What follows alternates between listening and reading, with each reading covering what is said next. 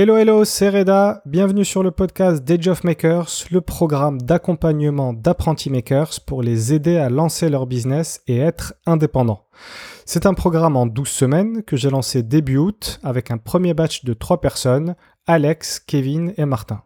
Mon but avec cette série d'épisodes est de vous raconter sans storytelling et sans bullshit leur aventure.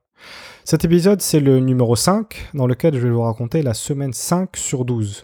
Pendant cette semaine, les makers vont passer leurs premiers appels avec des personnes qu'ils ne connaissent pas de leur secteur. Mais avant ça, un petit récap de la semaine dernière. Donc la semaine dernière, c'était la semaine 4, j'avais demandé aux makers de prendre des rendez-vous téléphoniques avec des personnes de leur industrie. Pour rappel, Alex est sur l'industrie de l'aquaculture, Kevin est sur celle du diagnostic immobilier, et enfin Martin est sur celle des services funéraires. Leur objectif, c'était d'avoir 5 rendez-vous, et au final, ils n'en ont eu que 2 chacun. Ce qui nous amène à la semaine 5. Donc cette semaine, l'objectif, c'est de faire 5 rendez-vous téléphoniques avec des personnes de leur industrie. Et là, vous allez me dire, bon, euh, c'est quoi le but de passer ces 5 appels? Alors, il y en a plusieurs.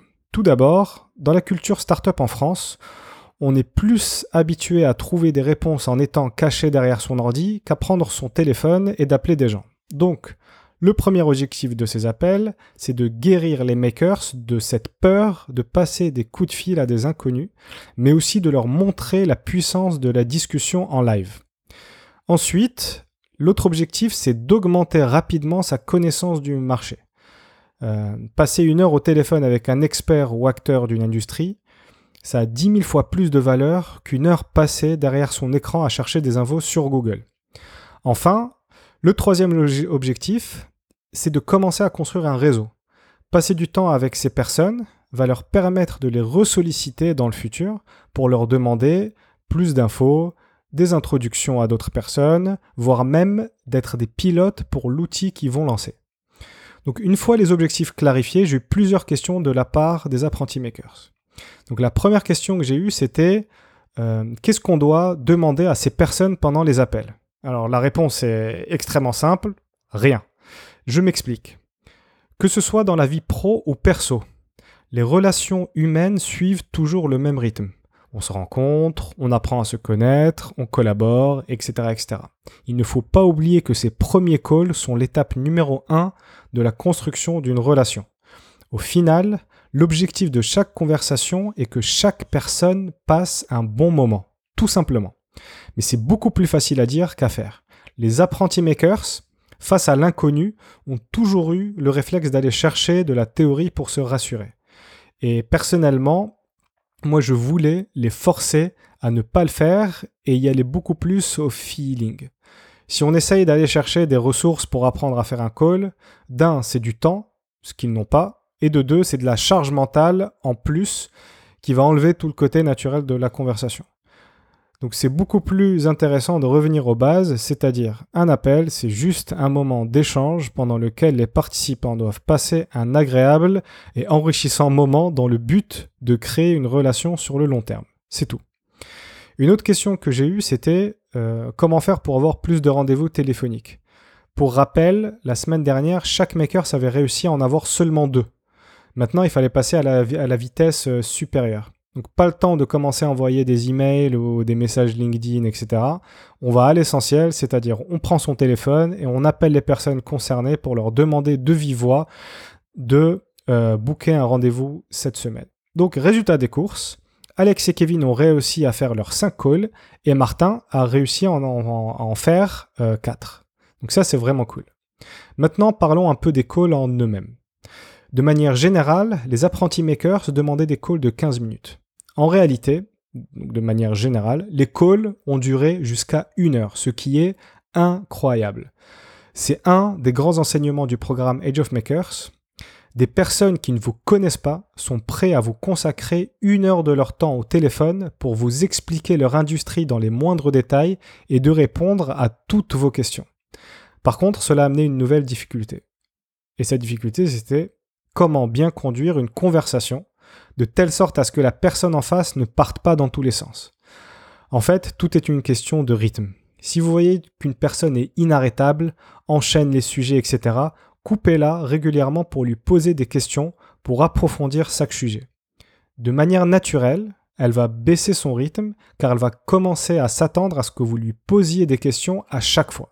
Donc n'oubliez pas, vous avez sollicité la conversation, donc vous devez la lider de bout en bout.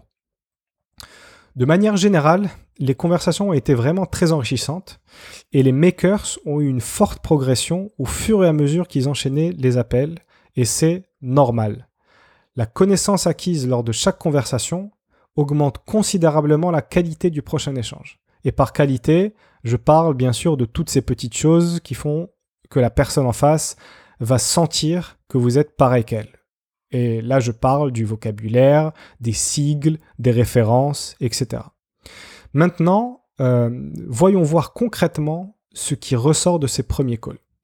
Pour Alex, donc qui est sur l'aquaculture, ces premiers calls lui ont permis de savoir comment fonctionnait une ferme d'aquaculture, euh, combien de personnes travaillaient à l'intérieur, quels sont les différents rôles, etc. Mais aussi, il s'est rendu compte qu'il y avait une partie manuelle et terrain très très importante. Les techniciens dans les fermes occupent une grande part, car ce sont eux qui vont nourrir les poissons, nettoyer les bassins, faire les prélèvements, etc. Il a commencé aussi à se familiariser avec les logiciels existants qu'utilisent les aquaculteurs. Enfin, suite à ces appels, cerise sur le gâteau, certaines fermes l'ont invité à venir faire des visites. Eh oui. Donc j'essaye de lui mettre la pression pour qu'il le fasse, mais c'est pas gagné. Pour Kevin, qui est sur le diagnostic immobilier, il est tombé sur des personnes très très généreuses de leur temps et qui lui ont carrément fait un cours sur le diagnostic immobilier, ce qui est vraiment top. En plus de ça, il a réussi à créer de super relations avec ces personnes. Donc ce qu'il en ressort, c'est que beaucoup de diagnostiqueurs sont des indépendants, que malgré le fait qu'il y ait des logiciels, il reste quand même pas mal de place pour innover. Et l'accès à ces personnes, donc les diagnostiqueurs, est globalement, et je dis bien globalement, plus simple et direct que dans d'autres secteurs. Quant à Martin, Martin, qui est sur les services funéraires, ses calls ont duré entre 5 et 20 minutes, ce qui n'est pas énorme. Euh, et donc, cela ne lui a pas permis de véritablement avoir des conversations enrichissantes. Quand il appelait, il tombait généralement au mauvais moment, c'est-à-dire euh, la personne en face était en train d'accueillir une famille en deuil. Donc bon, pas très simple, mais bon, c'est inhérent à son, à, son, à, son, à son industrie. Cependant, il a quand même eu euh, quelques conversations intéressantes et il a pu commencer à apprendre le quotidien des acteurs des pompes funèbres et avoir quelques pistes pour continuer à les creuser. Voilà, on arrive à la fin de l'épisode. Merci beaucoup de l'avoir écouté. J'espère que cela vous a plu. La semaine prochaine, les apprentis makers vont devoir continuer à passer des coups de fil, mais cette fois, on commence la recherche d'opportunités business. Donc stay tuned. Et encore une fois, si vous avez des questions, des remarques, des feedbacks ou tout simplement si vous voulez m'envoyer des mots d'amour, le plus simple pour me contacter via LinkedIn, je m'appelle Reda Benatia, R-E-D-A B-E-N-A-T-Y-A et je vous dis à la semaine prochaine. Ciao